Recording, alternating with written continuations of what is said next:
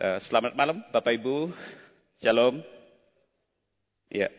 Malam ini dalam rangka gerakan movement kita akan merenungkan satu tema yaitu melihat apa yang tak terlihat. Melihat apa yang tak terlihat. Nah, uh, saya akan bacakan satu bagian firman Tuhan bagi kita sekalian, yaitu di dalam Ibrani pasal yang ke-11 ayat yang ke-17 sampai ayat yang ke-19 dalam versi eh, TB2. Nah, bagian ini juga sudah disampaikan oleh Museriko ya dalam pembukaan movement minggu yang lalu. Ibrani pasal yang ke-11 ayat 17 sampai 19. Boleh dibantu tampilkan ayatnya. Ya. Karena iman tak kalah ia dicobai. Abraham mempersembahkan Ishak. Ia yang telah menerima janji itu rela mempersembahkan anaknya yang tunggal. Walaupun kepadanya telah dikatakan, keturunan yang berasal dari Ishaklah yang akan disebut keturunanmu. Ia berpikir bahwa Allah berkuasa membangkitkan orang-orang sekalipun dari antara orang mati. Dan dari sana ia seakan-akan telah menerimanya kembali. Bapak Ibu, saudara-saudari yang saya kasihin, eh, Ibrani pasal yang ke-11 ini diberi judul Saksi-Saksi Iman.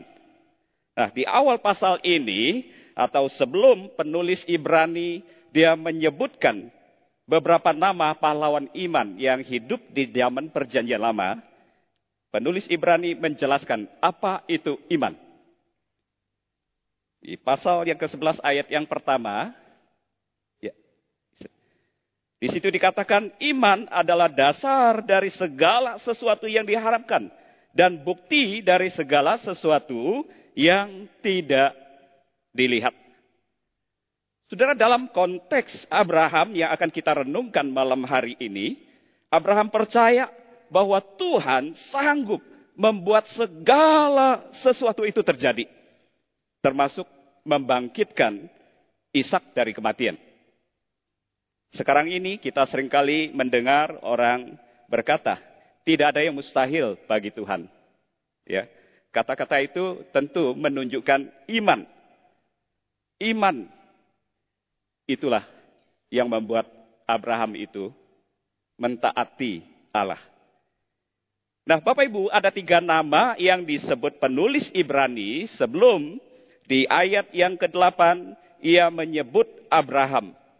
Ketiga orang itu, Bapak Ibu Saudara, yaitu Habel, kemudian ada Henok dan Nuh.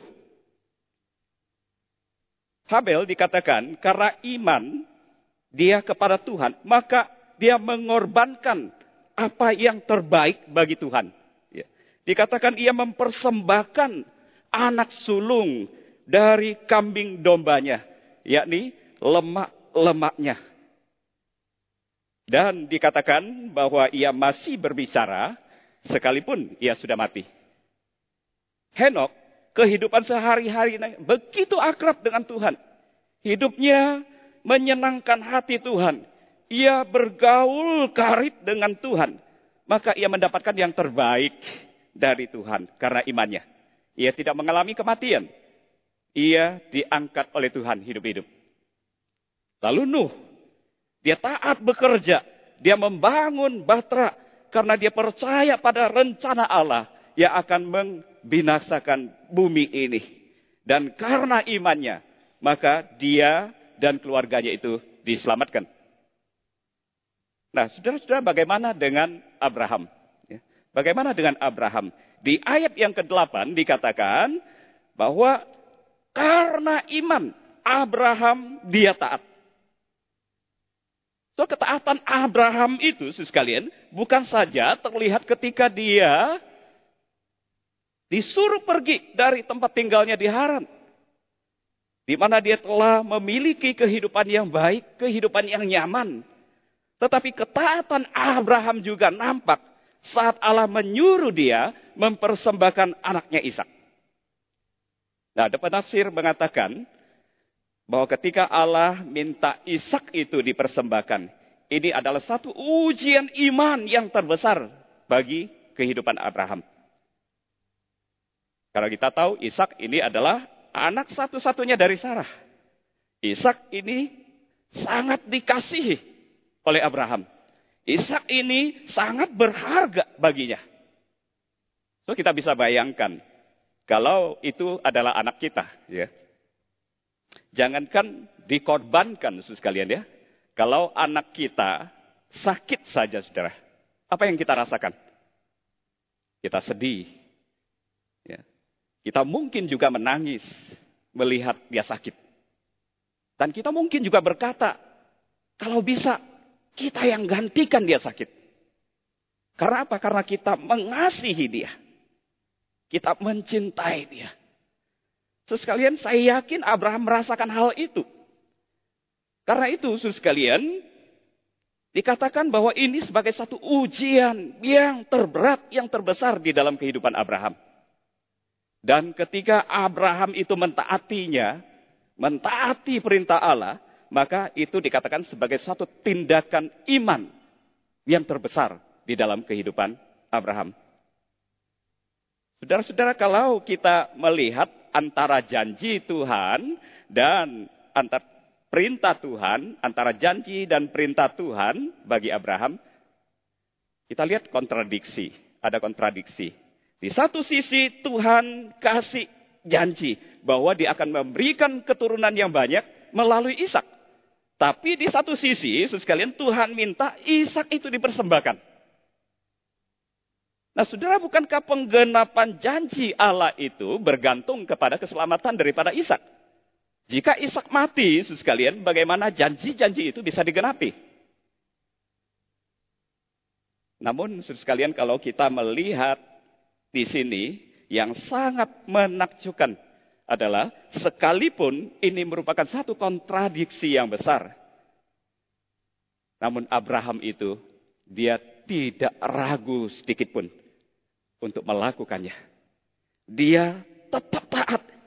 Dia dengan rela mempersembahkan Ishak. Dan dia tidak menunda-nunda waktu untuk melakukannya. Di dalam kejadian pasal 22 ayat yang ketiga, di situ mengatakan bahwa setelah dia menerima firman Tuhan, dia diperintahkan oleh Tuhan keesokan harinya, dia mempersiapkan untuk mempersembahkan Ishak. Dia membawa Ishak ke tempat yang Tuhan tunjukkan. Yaitu di tanah Moria. Dan saudara sekalian kita tidak melihat ada satu negosiasi yang dilakukan Abraham dengan Tuhan. Agar Ishak batal dikorbankan. Sekalian Abraham tidak protes perintah Tuhan ini sekalian. Sekalipun ini bertentangan dengan janji yang diberikan. Sebaliknya, Abraham dia nurut Abraham dia taat. Abraham dia tidak ragu sedikit pun. Dia dengan satu kesadaran penuh dia menyerahkan Ishak itu kepada Tuhan. Dan dia benar-benar akan melakukannya. Kalau Allah itu tidak mencegah dia. Bapak Ibu, sampai di sini apa yang bisa kita lihat dari Abraham? Di sini kita melihat iman seorang Abraham yang begitu besar. Iman yang besar itu berkata, aku percaya bahwa Allah itu berkuasa.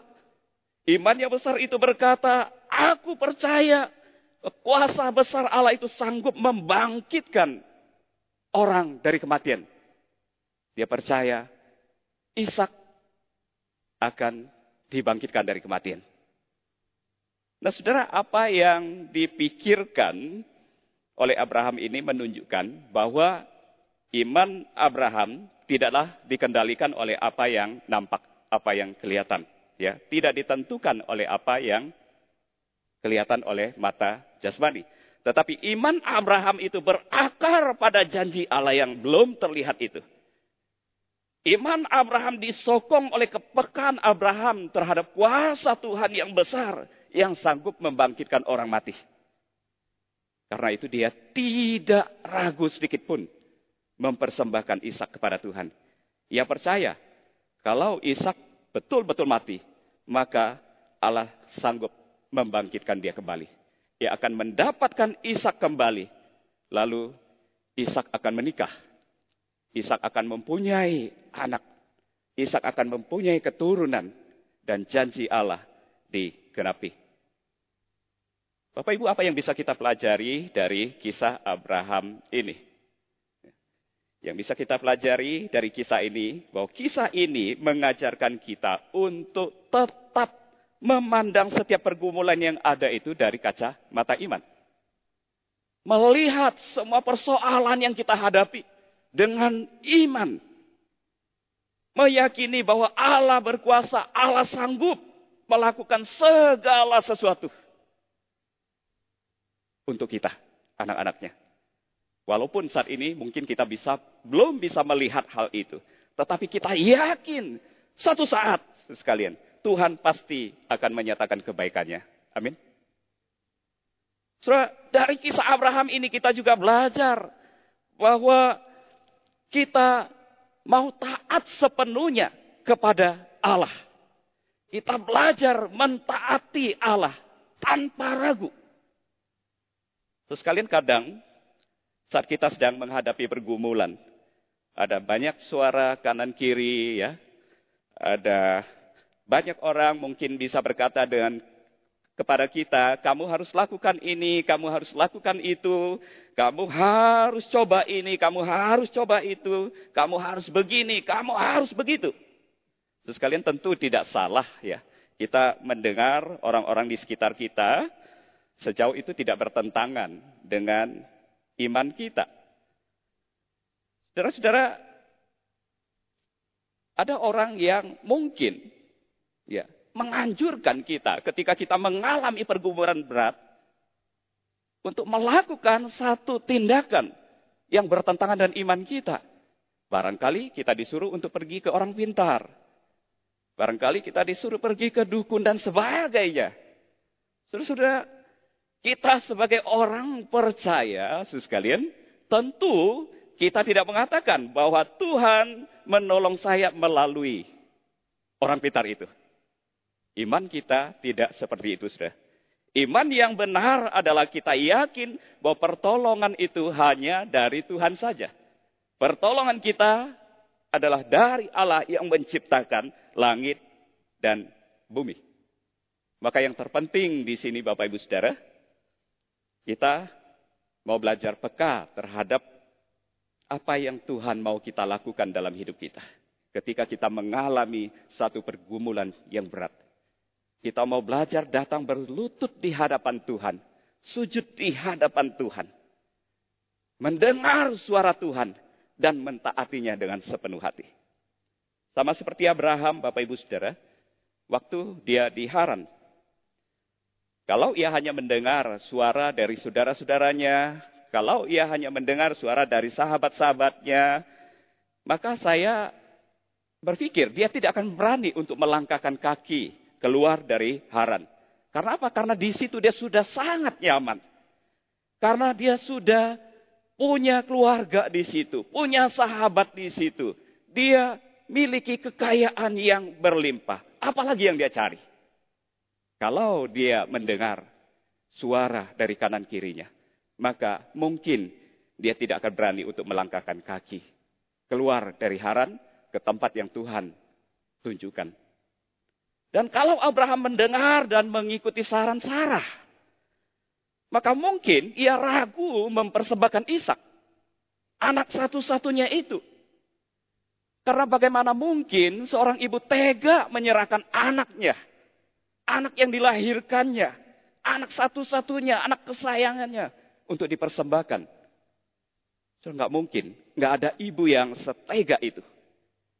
Tapi di sinilah kita melihat Hebatnya iman daripada Abraham.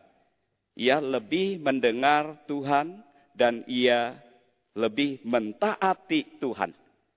Maka atas ketaatannya itu, Bapak Ibu Saudara, Allah menyatakan berkat atasnya. Allah menyediakan seekor domba jantan untuk menggantikan Ishak. Allah menggenapi semua janjinya melalui Ishak. Dan Allah membuat dia dikenal sebagai bapak orang beriman. So mari kita mau belajar taat. Karena ada ungkapan, kalau kita taat, itu berarti adalah berkat bagi setiap kita. Saudara, suatu hari ada seorang bapak. Bapak ini, sekalian, dia menyuruh anaknya untuk mendorong batu yang besar yang ada di belakang rumahnya. Lalu anak ini, dia dengan setia melakukannya. Setiap bangun pagi, sus kalian dia ke belakang, dia dorong itu batu, dan dia lakukan, sus kalian, seminggu, dua minggu, berbulan-bulan dia lakukan, dan sampai satu saat dia datang kepada papanya. Dan dia lapor kepada papanya, Pak, batu itu tidak bergerak sedikit pun. Papanya menatap dia dengan lembut dan berkata, Anakku, ayah tidak menyuruh kamu menggeser batu itu. Papa tidak suruh kamu geser batu itu. Tetapi coba lihat sekarang. Tanganmu begitu kuat. Otot tanganmu begitu kuat. Pinggangmu begitu kekar. Dan lihat kakimu sekarang. Kakimu menjadi sangat kuat. Saudara-saudara, Bapak ini berkata, anakku, memang batu itu tidak bergeser sedikit pun. Tetapi ayah bangga kepadamu. Papa bangga kepadamu. Karena kamu sekarang bertumbuh menjadi seorang anak yang kuat. So, itulah yang Tuhan inginkan sebetulnya dalam kehidupan kita. Ketika kita mengikut dia. Semakin hari iman kita semakin kuat. Sehingga dalam setiap pergumulan yang kita hadapi kita tidak gampang menyerah. Kita tidak mudah menyerah. Karena kita mampu melihat jauh di sana ada berkat Tuhan yang Tuhan sudah sediakan bagi setiap kita. Baik itu berkat bagi kehidupan kita saat ini. Dan terlebih adalah hidup yang kekal. Kemuliaan yang Tuhan sudah sediakan di dalam Yesus Kristus. Bagi setiap kita yang percaya padanya. Mari kita tundukkan hati kita di hadapan Tuhan. Mari kita merenung sejenak bagaimana dengan iman kita saat ini. Saat kita menghadapi pergumulan yang berat di dalam kehidupan kita. Apakah kita menyerah begitu saja? Saya menemukan dalam pelayanan selama ini ada banyak orang berkata, saya tidak mampu lagi. Saya ingin mengakhiri hidup saya. Itu jauh lebih baik. Saudara, apakah iman yang seperti ini yang Tuhan inginkan dari setiap kita? Malam ini kita belajar dari Abraham. Dia tidak gampang menyerah. Dia tetap percaya bahwa ada pelangi yang indah di balik kabut yang kelam itu. Biarlah kita boleh memiliki iman yang seperti Abraham. Yang melihat dengan mata iman kita jauh di sana. Di balik pergumulan yang kita hadapi. Asal kita tetap percaya. Dia dapat melakukan segala sesuatu untuk kita. Dan asal kita belajar mentaatinya. Maka kita yakin dan percaya Tuhan, dia Tuhan yang baik. Dia pasti memberikan pertolongannya bagi setiap kita. Kami bersyukur kepadamu ya Tuhan. Malam hari ini kami sama-sama boleh mendengarkan kebenaran firman. Tolong kami untuk tidak menyerah di dalam setiap pergumulan yang kami hadapi. Seberat apa pun itu ya Tuhan, Mampukan kami untuk tetap percaya kepada Tuhan yang sanggup menolong setiap kami. Mampukan kami untuk melihat dengan mata iman kami bahwa di setiap pergumulan ada tangan Tuhan yang kuat yang terus menuntun kami, yang tidak pernah melepaskan kami. Dan ada berkat-berkat Tuhan yang Tuhan sudah sediakan bagi kami. Ketika kami tidak menyerah, ketika kami percaya, dan ketika kami taat penuh kepada Tuhan. Tuhan berkati jemaatmu malam hari ini. Tuhan lihat setiap hati mereka. Tuhan tahu seluruh kehidupan mereka. Tidak ada satupun yang tersembunyi bagi Tuhan. Kalau malam hari ini mereka datang dengan beban berat, dengan pergumulan-pergumulan yang ada, Tuhan tolonglah mereka. Tuhan jamah hati mereka. Tuhan kuatkan iman mereka untuk tetap memandang kepada Tuhan. Terima kasih Bapak. Kami bersyukur, kami berdoa di dalam nama Tuhan kami Yesus Kristus. Amin.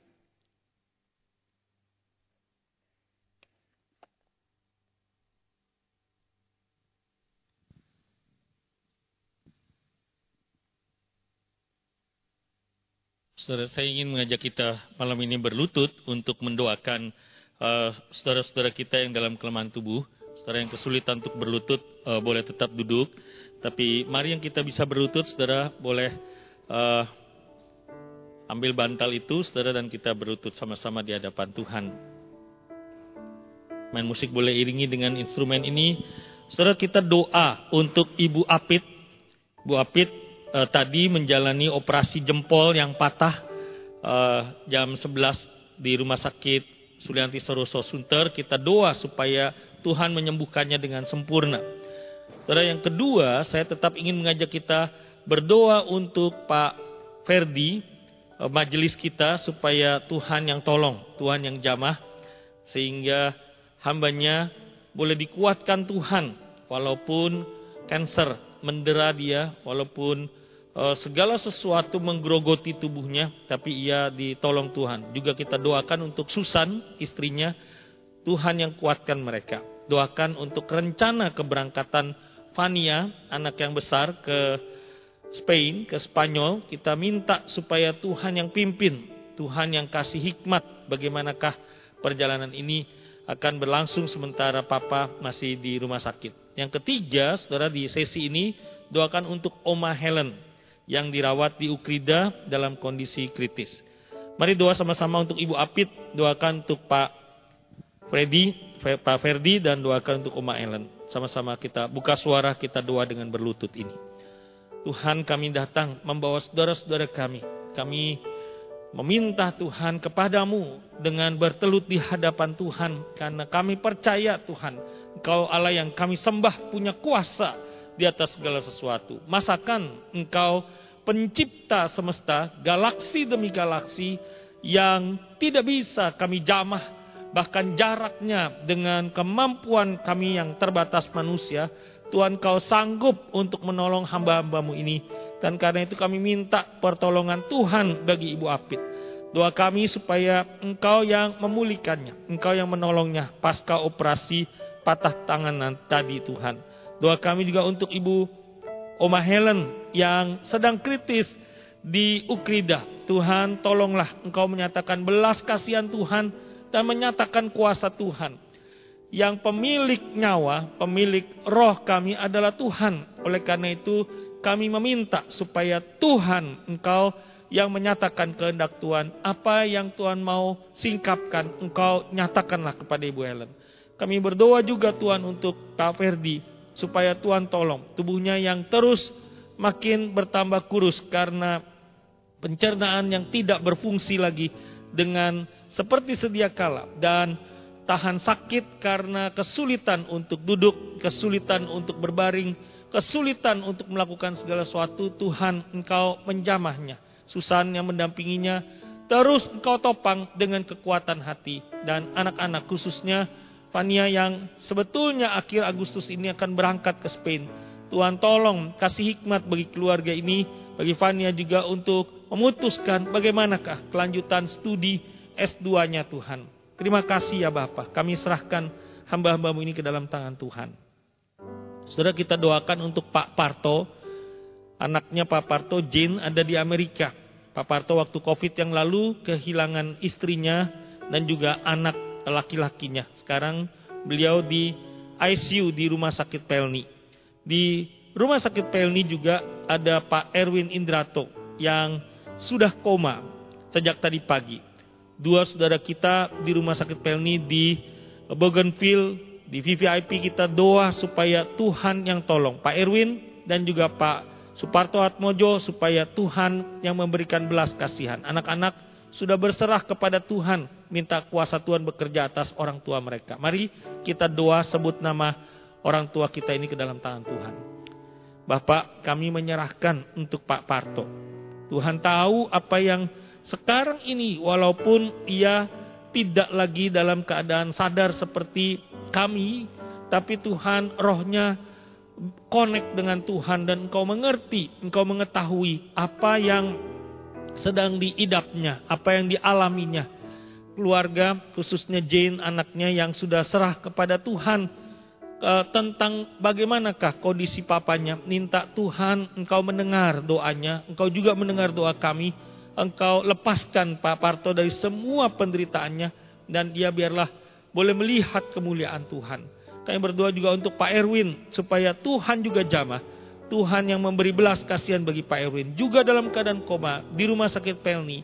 Biarlah Tuhan engkau tiba di dalam kehidupannya dan menyatakan apa yang Tuhan kehendaki baginya. Dan kalau keluarga sudah menyerahkan semua kepadamu, Tuhan ampuni semua kesalahan kegagalan di masa lalu dan engkau menyatakan pertolongan Tuhan pada saat ini juga. Terima kasih Tuhan dalam nama Kristus. Terakhir saudara dalam berlutut ini kita doa untuk Pak Endang Jonathan yang stroke dan kemarin kondisinya drop.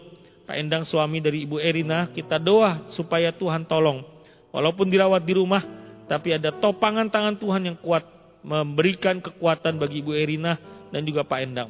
Doakan untuk Ibu Surya Dewi, istri dari Guru Injil Freddy Liao yang baru selesai operasi kista di rumah sakit Geraha Kedoya supaya Tuhan yang memberikan pemulihan lebih segera. Mari kita buka suara, kita doa sama-sama. Tuhan kami memohon pertolonganmu untuk Pak Endang yang stroke dan kondisinya terus drop. Berilah hati yang kokoh di dalam Tuhan bagi Ibu Erina dan ia tetap lanjutkan apa yang selama ini sudah dikerjakannya, merawat, mendampingi, berdoa dengan setia, tidak e, putus asa di tengah jalan, tapi Tuhan, ia yang menantikan pertolonganmu, Tuhan tolonglah nyatakan kuat kuasamu, sehingga ia boleh melihat kebaikan Tuhan di masa-masa seperti ini, dan merasa bahwa Tuhan engkau hadir di dalam hati dan kehidupannya. Kami memohon juga Tuhan pertolonganmu untuk Ibu Dewi, Ibu Surya Dewi, istri dari hambamu, contoh Freddy, supaya Tuhan engkau yang akan topang. Sesudah operasi kista ini, ada kekuatan tambahan. Ia pulang ke rumah, bisa bersama dengan anak-anak lagi dan dengan eh, suami terkasih dan melanjutkan semua karyanya dengan anugerah Tuhan yang besar, dengan pertolongan Tuhan. Terima kasih ya Tuhan. Dalam Tuhan Yesus, kami berdoa bersyukur. Sementara berlutut, Saudara, mari kita uh, doa untuk pribadi kita masing-masing. Main musik boleh iringi dengan instrumen dan kita serah diri kepada Tuhan.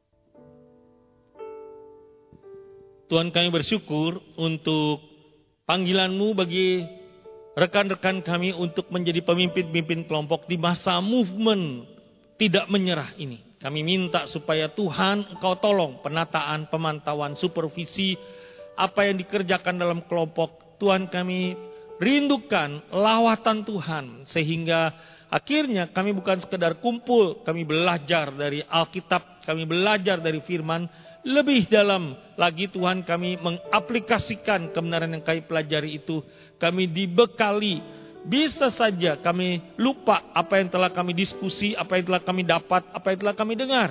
Tapi kami minta bantuan roh kudus. Yaitu waktu kami membutuhkan. Ketika kami kecewa, ketika kami Eh, kembali lagi hidup dengan datar, waktu kami lupa, waktu kami tidak ngeh kehadiran Tuhan, kami minta roh kudusmu mengingatkan kami, sehingga apa yang kami pelajari dari firman waktu dengar khotbah, dari firman waktu diskusi di tengah-tengah kelompok, semua itu roh kudus tolonglah engkau masukkan di dalam hati kami, dan waktu dibutuhkan, di titik kami harus mengambil keputusan, Roh Kudus ingatkan kami dan mampukan kami untuk ambil keputusan sesuai dengan kebenaran. Kami hidup integritas, yaitu cocok sepadan antara status kami, identitas kami sebagai orang Kristen dengan praktek hidup iman kami sebagai pengikut Kristus. Terima kasih Tuhan. Kami berdoa untuk gerejamu.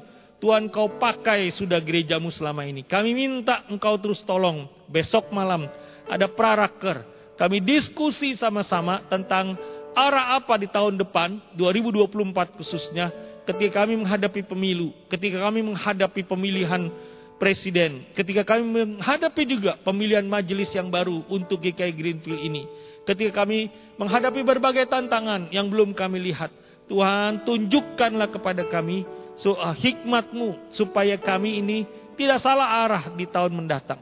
Terima kasih Tuhan. Kami berdoa juga untuk akhir pekan, Jumat dan Sabtu ini, ada persidangan sinode yang seluruh pemimpin gereja dari berbagai tempat, 20 gereja lokal, hadir di basement Mangga Besar untuk memikirkan dan menetapkan undang-undang bersama atau apa saja Tuhan yang kami diskusikan hari itu, Tuhan kami minta supaya rohmu yang suci itu menguduskan hati dan pikiran kalau ada motif yang menyimpang, Tuhan yang menghancurkannya di dalam nama Tuhan Yesus. Biarlah semata-mata waktu kami bicara demi kemuliaan Tuhan, betul demi hormat kepadamu saja, kami berbicara, kami berdiskusi, kami saling melengkapi satu dengan yang lain. Terima kasih Tuhan, ini gerejamu, GKY ini, minta Tuhan engkau yang terus menuntunnya, yang pegang erat dengan kuasa Tuhan. Terima kasih Bapak. Kami serahkan kehidupan kami selanjutnya. Gerakan ini di sembilan minggu yang akan datang. Tuhan juga yang pimpin dan sertai. Kami minta urapanmu, kami minta berkatmu. Jemaat Tuhan makin cinta kepada Tuhan, makin cinta kepada firmanmu, makin cinta pekerjaan Tuhan. Biarlah waktu kami rendahkan diri, mohon Tuhan engkau taruh tanganmu di atas kepala kami masing-masing dan menyatakan berkat Tuhan.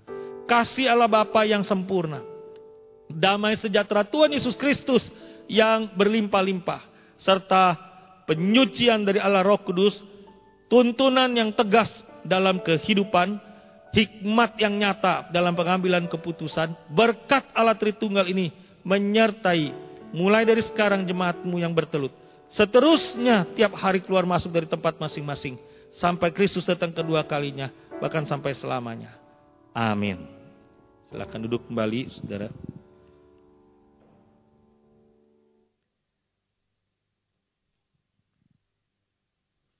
Saudara tanggal 25 Februari majelis sudah memutuskan untuk ulang tahun yang ke-43 gereja kita tahun depan. Doakan untuk itu, itu sebabnya mengapa kita raker, saudara.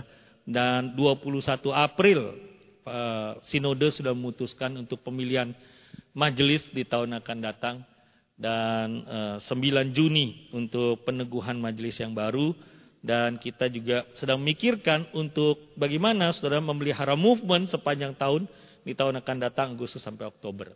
Doakan terus saudara untuk movement yang don't give up ini. Doakan untuk seluruh program di tahun mendatang. Tuhan berkati saudara yang sudah berdoa. Selamat malam. Sampai ketemu di Rabu depan. Itu saja dari saya. Tuhan berkati.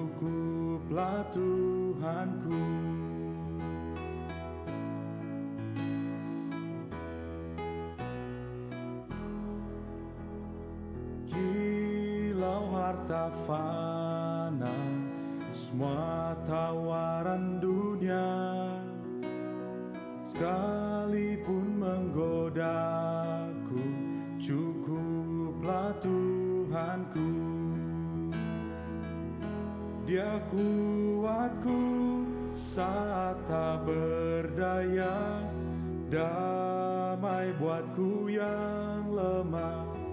Harapan di malam yang panjang. Dia laguku Sang Juru Selamatku yang telah membebaskanku. Puji bagi Bapakku Cukuplah Tuhanku